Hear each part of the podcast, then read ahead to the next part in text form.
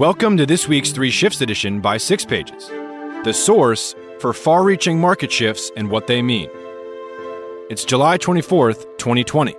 Here are the three shifts that you need to know this week 1. APIs, antitrust, and entrance, the latest in the collaboration race. 2. The expanding reach of mental wellness in teletherapy. 3. The push towards Mars by the UAE, China, and US. Shift 1 APIs, antitrust, and entrance, the latest in the collaboration race. As COVID 19 continues to reinforce the need for remote work, the leading collaboration players are in a heated race to build platform capabilities and fend off rivals. The past couple weeks have seen notable moves in the space, with Microsoft, Zoom, Slack, and Google all investing in capabilities to entrench their position with customers and developers. Microsoft Teams, last reported in April 2020 to have jumped 70% from 44 million daily active users to 75 million in a month, announced this week it would open meetings up to third party apps through new APIs and SDK capabilities. Organizers will be able to use third party apps to display content or notifications on screen during video calls, while attendees can use apps in Teams before or after meetings. Microsoft already had a Teams API and a growing number of app integrations, currently over 560, but this is the first time third party apps will be allowed to interact directly within meetings. Microsoft will also enable users to build low code bots and apps in Teams, access Power BI reports in Teams, and manage Teams Rooms devices. Meanwhile, the CEO of Zoom, which in Q2 2020 broke the Apple App Store record for the most worldwide downloads in a quarter ever, with nearly 94 million downloads, said it was doubling down on API and SDK capabilities to help third party developers build applications, collapse communication into their platforms, and, quote, embed into other use cases at the API level, end quote. Zoom already has over 600 app integrations on its marketplace. Zoom is also extending its platform with two new hardware offerings a Zoom for Home all in one device at $599 with a 27 inch touchscreen that works out of the box, and a Zoom hardware as a service subscription offering businesses equipment at a monthly rate. Slack, which was designed with third party developers in mind, already has an industry leading 2200 plus app integrations, including one with Microsoft Teams. It has lately been focused on shared channels, two sided collaboration with external partners and clients, and Slack Connect, an extension of shared channels with up to 20 organizations within a channel. It also lately added features to bolster its enterprise position analytics dashboards, APIs to integrate Slack data into business reporting, administrator tools, for example, to manage channels and track engagement, and a Slack certified program for admins. Slack also plans to integrate capabilities from its new employee directory acquisition, Rimeto, which can turn disparate data into a searchable staff directory, including who they work with, key projects, skills, and experience. Perhaps most notably, Slack this week filed an antitrust complaint against Microsoft in the EU, which has lately been tough on big tech, saying that it is unfairly bundling Teams with Office 365. Google, in turn, has redesigned Gmail for G Suite to be a unified workplace app on mobile and desktop. The app brings together Gmail, email, chat, messaging, rooms, team channels, meet, video conferencing, and document collaboration into one place. It's currently in early access preview and will be rolled out to all customers in late 2020. New meaningful entrants are still coming into the game. JioMeet the video conferencing app from rising Indian tech player Jio Platforms saw 5 million downloads in India within 14 days of its launch. The app, called a quote, completely free one to one copy of Zoom, end quote, by one industry watcher, offers unlimited free HD calls, support for 100 participants, scheduling, screen sharing, and other Zoom like features. The rising tide is lifting all boats to a certain extent, and enterprises will have more than one or even two products under their roofs. According to Slack, over 70% of its top 50 customers also have access to Teams. Similarly, an Okta report found almost one third of its customers with Office 365 also had G Suite. In some cases, products will coexist and integrate with each other through APIs. In other cases, they will fill different needs and serve different customer segments. That said, network effects are powerful in the world of collaboration, and enterprises like category leaders. When the tide goes out, there will be a few clear leaders in each category. Right now, it's looking like Microsoft Teams will lead among large enterprises, and G Suite will lead among small businesses. Zoom and Slack are the utility players that are doing very well now but are vulnerable for different reasons. Zoom for its security issues and China connection, and Slack for its separateness as collaboration moves into existing workflows. Though shared channels and Slack Connect do increase the stickiness factor. The large players have the war chests to expand integrations and make acquisitions, and also have the resources and talent to build copycat features of any third party product that gains meaningful traction. From this perspective, many of the investments in so called differentiators, such as APIs and SDK, low code automation and custom workflows, and adjacent hardware are starting to look like just table stakes. To read more content related to collaboration, check out our April 7th, 2020 brief, a follow up on the race in digital collaboration, and our February 16th, 2020 brief, Microsoft Teams and Slack's rivalry and what's ahead for collaboration.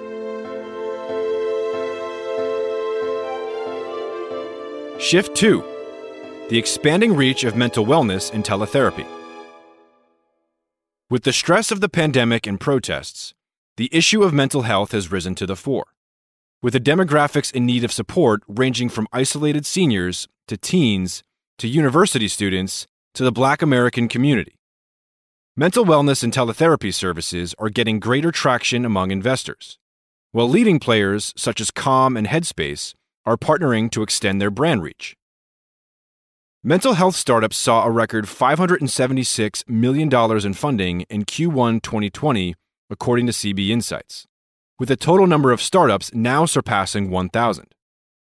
Notable recent funding rounds include Mindstrong, $100 million in June 2020 for its therapy platform for patients with severe mental illnesses, Headspace, $48 million in a June 2020 follow on round for its meditation app, Meditopia, $15 million in July 2020 for its meditation app for non English speaking markets. Ahead, $9 million in July 2020 for a platform that connects people to psychiatrists.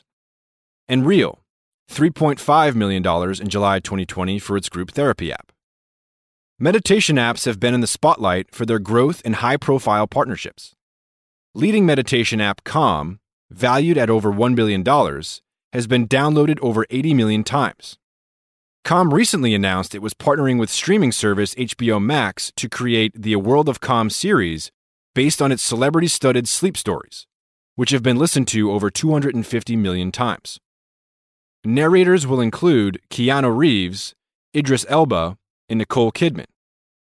Calm has partnerships with Kaiser Permanente, Novotel Hotels, Samsung Health, American Express, and Gravity blankets and sleep masks, and serves employees at GE, 3M, and PwC, as well as students at seven universities, for example, Johns Hopkins and Princeton.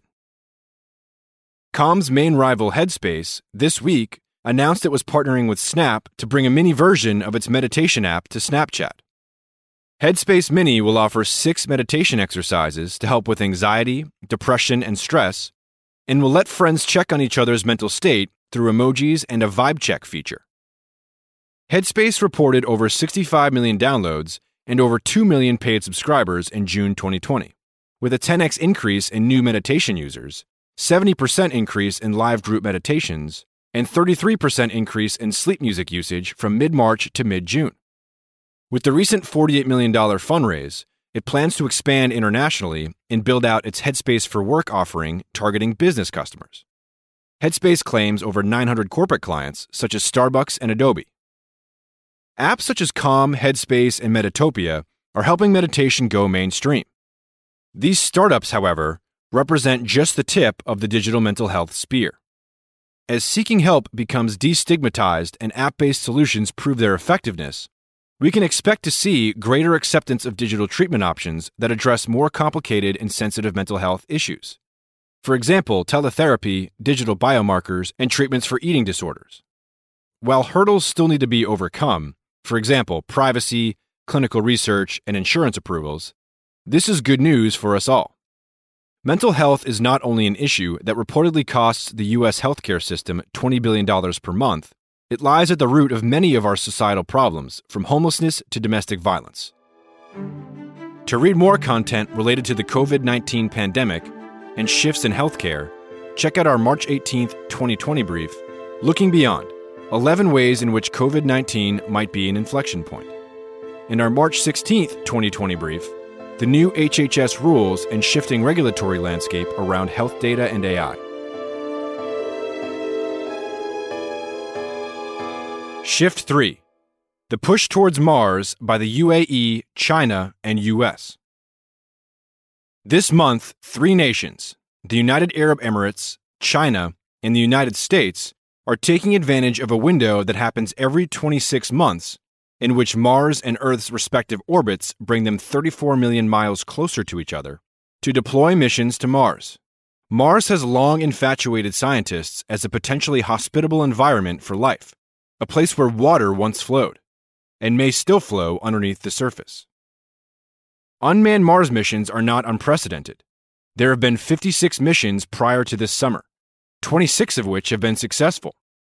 There are currently six satellites in orbit three from the US, two from Europe, one from India, and two US vehicles on the ground on Mars. However, this month's missions feel like they are carrying higher stakes, as countries flex their muscles and nationalism to lay claim to the red planet. In parallel, private businesses such as SpaceX and Virgin Galactic are ramping up investment targeting Mars.